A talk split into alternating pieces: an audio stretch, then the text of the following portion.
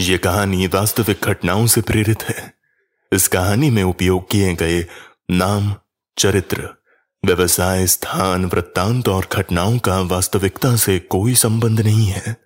और इस कहानी की घटनाओं अथवा किरदारों का किसी वास्तविक घटना अथवा जीवित या मृत व्यक्ति से समानता विशुद्ध रूप से एक संयोग है।